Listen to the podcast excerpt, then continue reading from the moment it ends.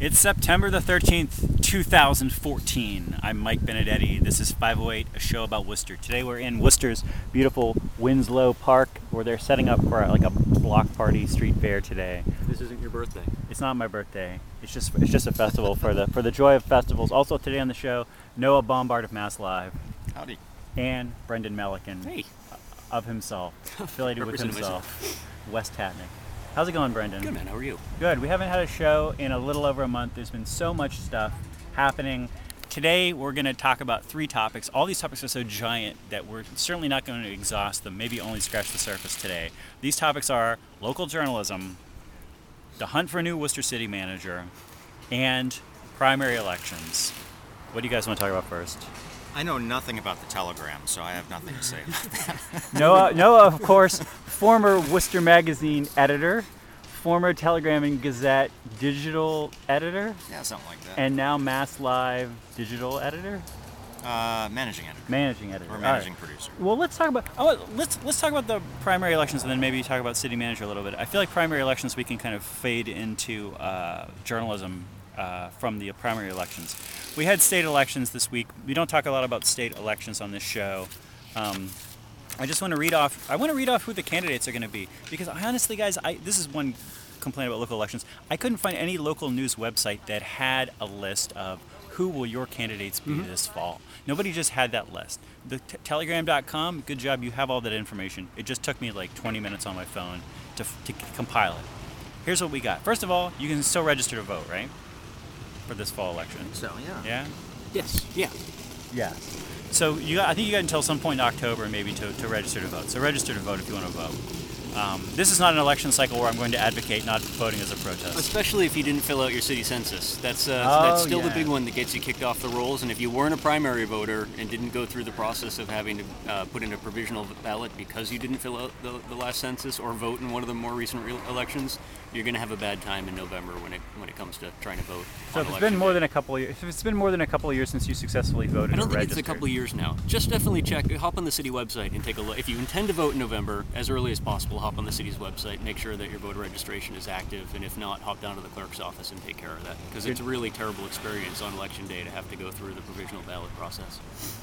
So here's what we got in the ballot on the state level. We obviously have things like uh, the governor and whatever. And Jim McGovern, our state rep- or our national representative, uh, is running unopposed. Um, we have a lot of people running unopposed, actually. Um, in the first, you know, for the first Worcester State Senate district, longtime state senator Harriet Chandler will face Paul Franco. This is actually interesting. Paul Franco, um, Republican. Uh, I think it's fair to say Tea Party affiliated. Ran for what he run for state rep a couple times years ago. Um, uh, yes, and he's, he's been involved in local races in the past, and uh, he's a Worcester resident. Um, yeah. I mean, I, I don't know that the labeling is the, the right way to go. I think a lot of folks, uh, especially on the Republican side, have kind of tried to distance themselves with uh, affiliations and labels uh, as they Sure. haven't necessarily gone their way uh, over the last few years. But Yeah, you, Sure. don't, you don't really see uh, a lot of uh, people affiliating themselves with the Tea Party. The personalities are still around, but the label seems to have uh, gone by the wayside a little bit. So that's the first state senate district. In our second state senate district, State Senator Michael Moore is running unopposed. Not not the TV, not the TV and movie Michael Moore, but another guy named Michael Moore. Uh, in the 12th district, which doesn't include the city of Worcester, I got to mention though that Brad Wyatt, friend of the show, is running as a Republican for state rep Against Hank Naughton. versus Hank Naughton, in longtime incumbent state rep. So I don't know Hank Naughton, but I know Brad Wyatt, and I want I would I would endorse Brad Wyatt just because he's a nice guy. And finally, his downtown building is getting used for something constructive, student housing. Good He's job, Brad. mentioned in a big lawsuit as well He's- too. He's mentioned a big lawsuit this week, so hopefully it will not continue to be a traumatic and crazy couple of months for him before the election. But there you go, Brad Wyatt, friend of friend of this show. Uh, the 13th district, state rep for Worcester, uh, Spamman John Mahoney is running unopposed. The incumbent John Mahoney. Uh, Jim No, O'Day. a, he's a- challenger. You got to double check your list. Are you there. sure? Yes. Who's his challenger? Uh, Cortez, I believe, is the, the, the woman's name. It's a Oh, female yes. that Yep. is uh, Cortez. Republican. Yep. Ugh. I might be misspelling that, so I apologize. It's no, uh, not intended to be an offense if I am, but uh, You know, or mispronouncing that. I didn't believe- actually. I didn't actually have unopposed written on my sheet. I just had a blank. So maybe this is my own sloppiness. Um, yeah. Maybe it- John. Mah- Well, John. John. As it turns out, you actually are running against somebody. Sorry about Don't that. listen to me. Don't listen to me. This is Continue have- the spamming. This is why we. This is why we have more than one person on this in this show. How about this? Jim O'Day. Is he running unopposed in the 14th? I believe so. I believe he is. I have it written down in my paper. and that he rightfully is. so. No, no, no, no, no. Uh, that snappy addresser should ever have an opponent. Who could oppose Jim O'Day? Really? Nobody. Uh, in the 15th, we had a big Democratic primary. No Republican, no Republican running in the 15th, but dem- big Democratic primary where Mary Keefe, the incumbent, defeated uh, Phil Palmieri and uh, Perez in that primary. Uh, Palmieri, of course, Councillor Palpatine, longtime Worcester City Councillor, uh, did not do super great in this I election think we would call that a crushing defeat. a crushing defeat. It's so interesting for me to see how people run successful uh, city council campaigns and then don't do very well for state rep. Mike Germain is. Uh, Mike Germain is another one in this in this, uh, and then vice versa. Like Mary Keefe, before she ran successfully for state rep, had run unsuccessfully for city council. Spamman John Mahoney, before he ran successfully for state rep, had run unsuccessfully for city council. I don't know if there's a real pattern here. It's just interesting to see that like past results One of don't the things that I think is worth pointing out is, you know, and, and you can go back to Harriet Chandler's race in the primary as well with Steve Marr. Um, the I, I think we still have this mentality of uh, focusing on like things like lawn signs and presence and whatnot Mm-hmm. as somehow an, an indicator of an outcome in an election. Uh, and if you drove through like the Tatnuck area, you would think that uh, half of Harry Chandler's base had eroded and gone to the other side just Right. based on lawn signs. Another crushing defeat.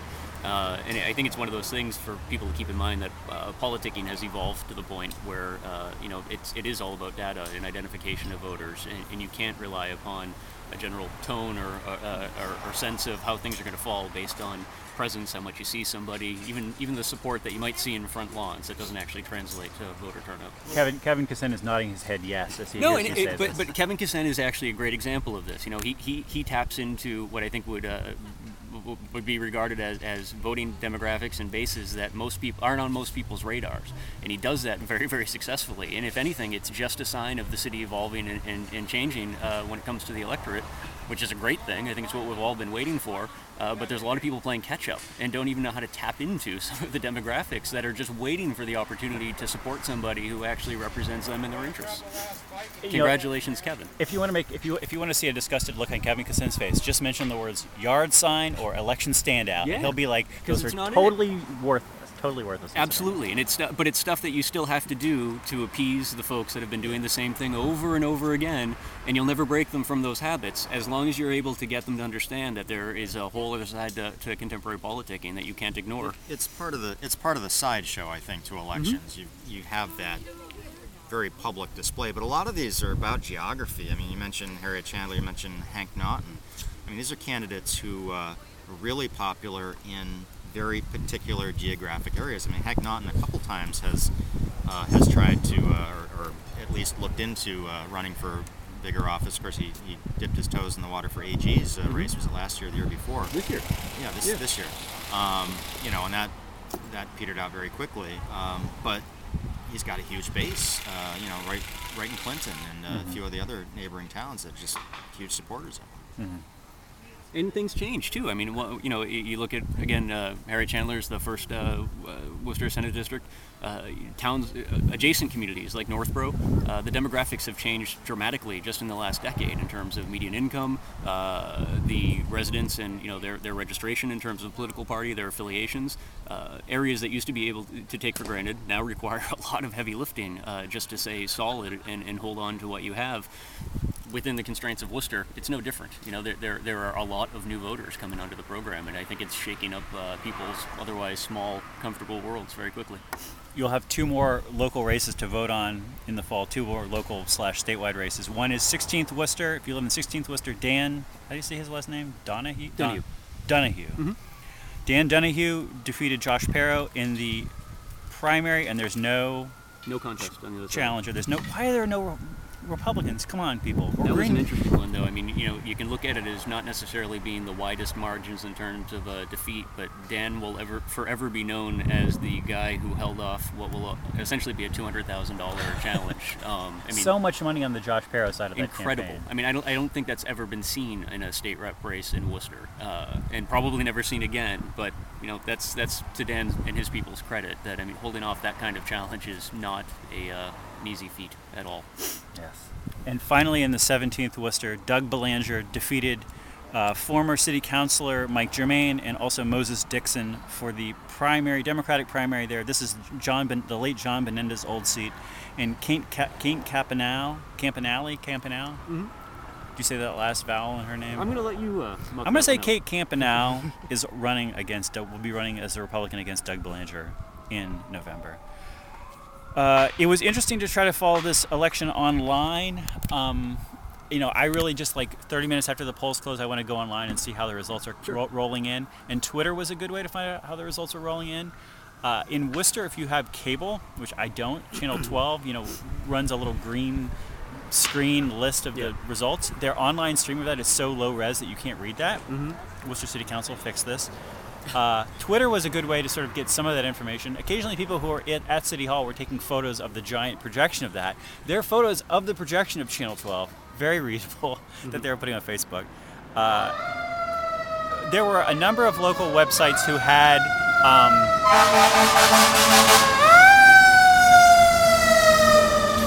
there were a number of local websites who had, I guess, this AP feed of confirmed election results. And so if you if you click the uh, you know election results button on their website on Mass Live was this way, the Telegram is this way, you would basically get this thing that had just a ton of zeros because it was extremely slow in updating compared to the actual updates coming out of city clerks' offices or whatever. I don't know. I was driven crazy by spending an hour trying to find this out. I should have just waited two hours after the election, and everyone would have told me everything. Right. But So that impatient. That that that in the me- in the that in the middle time where somebody who's passionate about the election but not enough to go down to city hall, I was being driven crazy. It, it isn't. I mean, we got to move on to other topics, but it is an interesting thing that I, I hope town clerks across the state are looking at. That it's not just it's not just people at home, uh, voters that are interested in that data. It's campaigns themselves, and it's a challenge and a very expensive process to actually have people on the ground pulling numbers directly from either polling places or clerks' offices as they come through. And it's funny when you look at uh, I think Boston.com had probably, no offense to Mass Live, I think had one of the better feeds in terms, at least for the governor's race, in terms of numbers coming in I think they had live. I think they had the same feed that we had. Did they didn't have the same feed? Yeah. So I, I was I was looking at them just for updates, and it was really amazing to see how many towns had reported before Worcester did. And it's not that's not a knock against Worcester. It's a big community. There's a lot of polling places and a lot of data to pool before you can report anything. Uh, but I, I with three nerds sitting at the table, I would imagine that we could agree that there's just a better way to do things. Uh, Yeah. And it's one of those places where technology needs to be leaned on a little bit more to get those results out. 'cause W- it's- We're gonna we we meaning the 508 type people here. We're gonna do something for this for this November election. We're gonna have somebody at City Hall and maybe Can we get do- my fiber network up first? We're not. No, this is more important. We're gonna do something involving Google Docs or Twitter or something. It's it's a good point, and I think the uh, the issue, of course, is that most of the media now we're relying on AP Mm-hmm. uh, because, as you said, to put somebody out at the polls is pretty expensive, especially if you're looking at statewide elections. It's like you know how are we going to put somebody at all these polls? Um, certainly, the the big areas like the cities, I think we could do. Uh, we probably could man those a little better. Um, you know, I think a lot of us have, have kind of moved away from uh, the numbers. We don't want to just be crunching numbers all night. We're trying to talk to the candidates, trying to get meaning out of it. Um, you know, so I think, but at the same time, there are people who want this data right away. And we were a little bit frustrated too with some of the numbers. We had one campaign, the Eric Lesser campaign in Western Mass, uh, where he was uh, he had declared victory, and we're looking at the AP numbers, and he's down by 127 votes, and four precincts hadn't reported yet, and you know we're getting emails from people saying, you know, why haven't you declared him the victor? And it's like, well, you know, we can't just take the candidate's word for it. We're sure he's probably right. Yeah. You know, but at the same time, we don't have the numbers yet, so. But locally, a great example of that would be the Donahue Perry race. I mean, the the, the uh, party was well underway, probably past the point of being overdone before Worcester had even called results. Uh, Right. and that's just the byproduct of having people at each polling place who can pull in numbers right when they're being printed from uh, the machines, uh, aggregate them, and they won. And most of the time, the candidates know before anybody else knows Right, yeah. because they've got people sitting at their, you know, they're sometimes doing exit polling, you know, trying Mm-hmm. to get an idea for uh, for how well they're doing at the polls. So they're usually the first to know. Yeah, I mean, you know, another example is Kevin Ksen, who I think tweeted that Mary Keefe had won. I want to say five minutes after the polls closed, which seems way too soon. Maybe ten minutes after the polls no, closed. that sounds perfectly logical. If you have somebody at each polling place, that's you, you know right away. You call them up to say what's the numbers, or you add them, and So you say the way it it is." works is at eight o'clock the polls shut down. Usually, with at, at most ten minutes, each ward will print a, a strip from the machine itself and Yeah. hang it outside the polling place, which is locked down. And you've got your political operatives outside just scribbling down numbers and then calling them into whatever respective boiler rooms they're representing. And if you have somebody in each polling place, you know what your vote totals are for both uh, both particip- all, all participants before uh, the city the clerk does. Maybe this is what we need. How many people do we have to have to, to do this? It just depends on the size of the race. But again, I think that's what gets interesting when you look at uh, you know Senate races or uh, constitutional offices. Now you're you get 351 cities and towns that you need to be pulling in numbers from. It's almost impossible to get a, a, high level view of what's happening until the clerk's report, unless Right. you have somebody at every Unless you've got thousands of people. Right. Well, so we talked 15 minutes about this. We actually got 100% of this this done. Um, so we're going to do a in four years. eh, we're going to do an introductory job on talking about journalism and talking about the city manager search. Let's talk about journalism for 10 minutes and city manager for five, maybe. Um, the Telegram and Gazette in recent years has been uh, sold twice. It seems like it's at some sort of stable place. Lots of layoffs. Most recently, a fifth of the newsroom staff was laid off, including including Noah Bombard. um, some of them have gone on to other things, and some of them still looking for work. Um, I think beyond that sort of human, oh, uh, there was an interim publisher. Now there's a final publisher. Uh, beyond the sort of human drama of a bunch of people's lives being completely turned upside down, we have this question of who is going to report about stuff like local politics and like anything at all. Um, today, uh, today in the Telegram, there was a really vague article about a speech that the T&G publisher made where he said both that they were going to develop a strategic plan, which is exciting. I don't know why you tell people we're going to have a plan. I guess to acknowledge you don't have a plan, and also that they were going to expand local coverage. I don't even believe that. I, Um, I think, I mean, strategic plan is a phrase that is used a lot. Um, it's one that I think uh, most people are, are rightfully a little bit skeptical of. Uh, you know, I think it's, you know, it, it's one thing for a publisher to say, look, this is what we're going to do. We're going to put a reporter here, or we're going to move resources uh, this way, or we're going to shift. But to just kind of say that we have a, we're going to work on a strategic plan. I mean, I think you know he's new, and people are looking for some sort of direction. So that's you know certainly. Uh, uh, uh, you know, pointing them in the right direction. But I don't know. I mean, it, it, everything I think is still in flux in in this city, and we've seen that for several years with reductions in staffing uh, at Yeah. uh, Worcester Magazine, at the Telegram, at, at everywhere. Um, but uh, news is still going to get covered one way or the other. It's just a matter of who's doing it and how many people they have on the ground. Well, I tell you, there's two there's two things that have sort of caught three things that have sort of caught my eye, I guess, since this uh, all this TN, latest round of T&G chaos. Um, one of them is, is seeing Go Local Worcester sort of seeming like they really want to jump into the breach there. Um, one is uh, Bill Randall launching a Worcester Herald, a sort of a group blog, and aggregator blog. Both of those projects I'm really jealous of that they've been able to get so many people involved in their projects. Both of those projects I'm really frustrated about because I feel like their information is really unreliable. There's not anybody who knows anything about anything you know, looking at looking over what's going on. I'll give you an example. One of the first Worcester Herald articles I read. It was an awesome article because it talked a little bit about local John Birch Society stuff, so that was cool. Um, you know, getting back to the Telegram Gazette and its Bircher roots. It was cruddy in that it was like talking talking about Ron Madnick and his time on the city council, which Ron Madnick's ever been on the city council. Anybody, Bill Randall knows this. If somebody's reading this article before they put it on the site, you can make these little corrections and you know just make the article 10% more accurate. But it's not happening. So it's a mixture of jealousy and also frustration. Mass Live, which is a spin-off of the Springfield Republican newspaper, Well, we're a separate company. Uh, We're owned by Advanced uh, Digital, so uh, we're we're affiliated with the Springfield Republican. Their stories appear on Mass Live's website, but we actually have our own staff. I have about uh, nine reporters right now um, covering uh, Mass. We've got uh, three or two in Worcester right now. I hope to be hiring another one um, within the next week or so. So we'll have three people. One of them, Lindsay Corcoran, lives right here in the city. Fantastic reporter. Um, and, and then there's me as well. Uh, I'm working out of Springfield most of the time. But uh, so you know, I think uh, the the strides that we're trying to make, at least, is to just uh, you know hit, try to find what's not being reported. Try to try to do a, a make a unique uh, uh, take on the news every week and uh, and fill kind of some of the gaps uh, that have been left open by some of the, the coverage here. And also, you know, to you know, not to, to toot our own horn too much, but uh, you don't have to pay to read our stories, which having worked at the Telegram for three years, I mean that was that was. Uh, You d- I, I don't want to break. I, I don't. I don't know how to say this to you, but you don't have to pay to read the Telegram Gazette yeah, website well, either. if you if you know what you're doing, you don't have to. But you've got to try to do something to get around it. Sure, we won't say Uh, what. Yeah, and I think you know that was that was one of the most difficult things at the Telegram was trying to increase uh, coverage in the city, try to increase the number of people reading our stories, while at the same time hitting the, the, the kickback from people saying, "Why am I hitting this paywall?" And it, it drove me crazy because I was kind of sympathetic at the same time, and it's so nice not to hear those comments anymore from people when we when we send them our stories. So there's a lot of people writing a lot of stuff about Worcester. You know, Facebook, Twitter, Reddit. These are just full of information about Worcester. And if you just walk around and talk to people every day, you could find out a lot about what's going on in Worcester. But there's this thing that you know that journalistic project brings of you talk to a guy at a bar, he tells you something, and then you go out and you make a phone call to confirm it. Right. And that's like the value add. And, and it's also like that curation of like of the 20 people I talked to in bars today, here are the three people who said something that's the most interesting. Um, I wonder.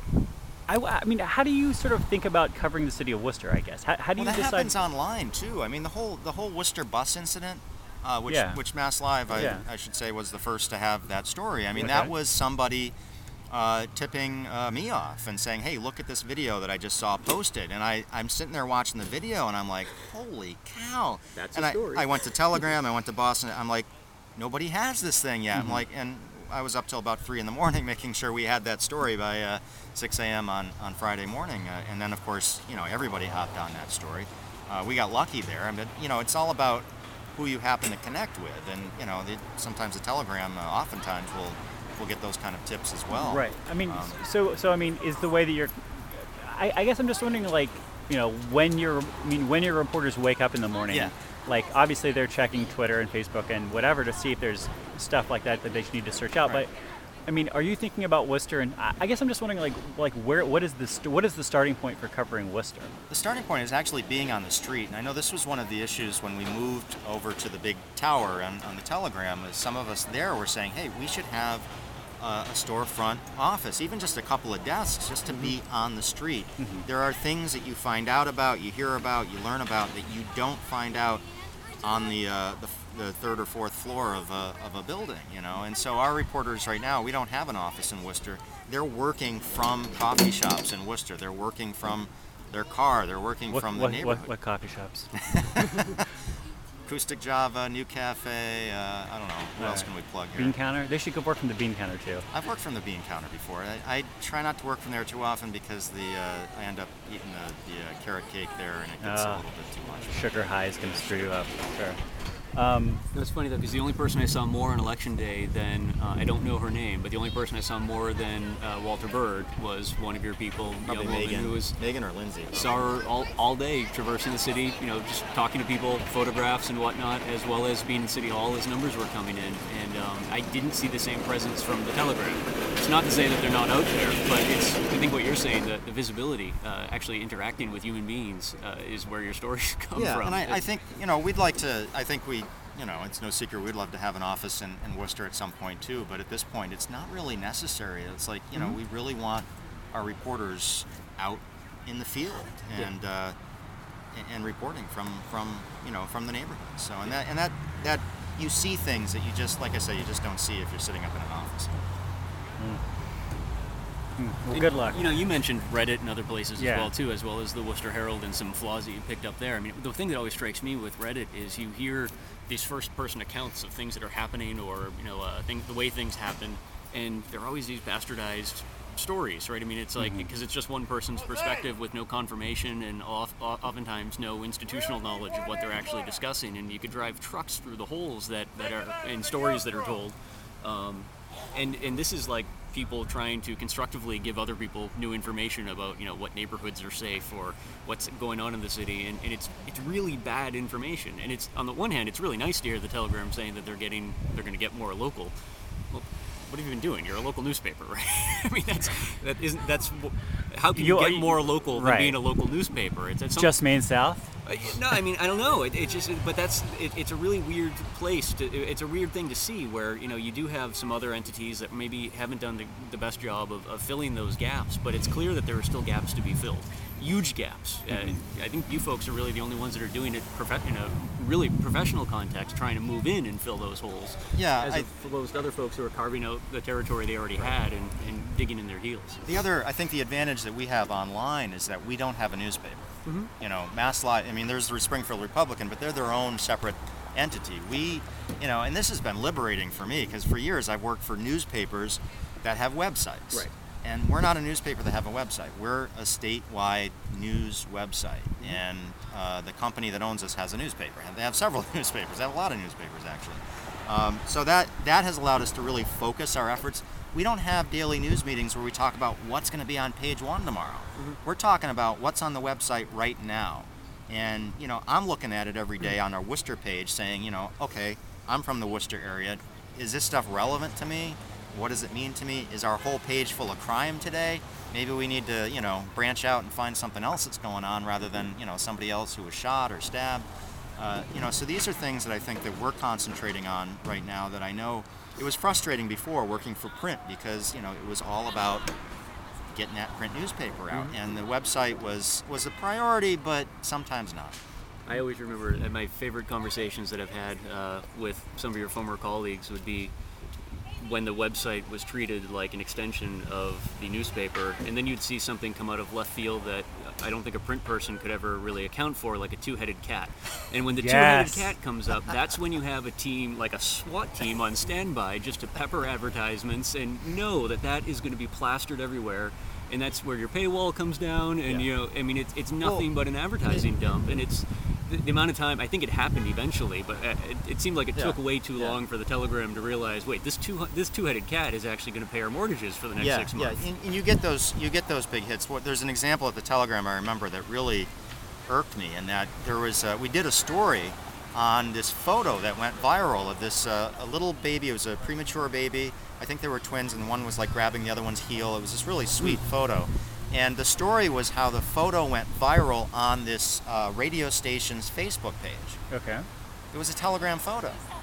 It's like, why wasn't it going viral on our Facebook Right, page? right, right. Because we had treated it just like, oh, that's a cute photo. It went in the print edition. It went in our archives. Somebody else saw it and put it out there, and this Facebook page for this radio station was getting like, you know, thousands and thousands of likes and everything.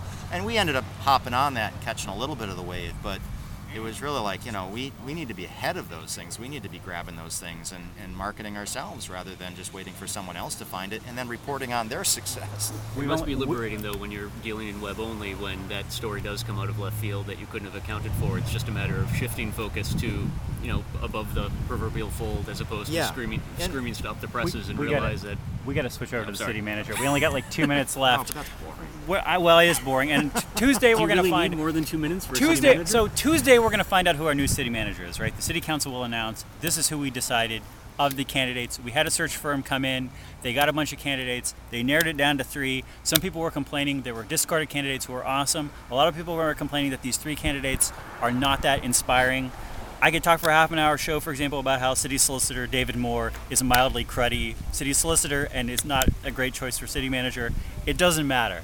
Um, there's been some people filing information requests trying to find out details of the search, trying to find out details of the selection process. So far, they've been rebuffed. There's been some accusations of maybe open meeting law violations. Anytime the city of Worcester does anything, they're violating open meeting law. It's just the way they roll. That will play out over the next few months, I'm sure. Tuesday, we'll find out who it's going to be. Will it be City Solicitor David Moore? Will it be Peter Graczykowski, formerly City Manager of East Providence? Will it be Oscar Rodriguez, formerly City Manager of Taos, New Mexico? It will be one of those three. Um, I thought maybe we could talk for 10 minutes about is there a way to frame this conversation that like it seems that the obvious takeaway here is that this is some sort of conspiracy to force us into having a strong mayor form of government. is there a way to not have a conspiracy view of it? I don't think we have time to have that conversation today on the show. we'll just go with conspiracy. Uh, we'll, we'll, we'll debunk it. We'll, we'll create and debunk the conspiracy next episode. Brendan Melican is on the show today. Thank you, sir. Thanks for having me. Noah Bombard of Mass Live. Always a pleasure. Congratulations on your on your new job, and uh, eager to see what goes on. Worcester's beautiful Winslow Street Park. Everybody should come out here and hang out sometimes. It's a nice park. Ed Hyder's is right next door, people. You can have a picnic lunch. Always a party. I'm Michael Benedetti.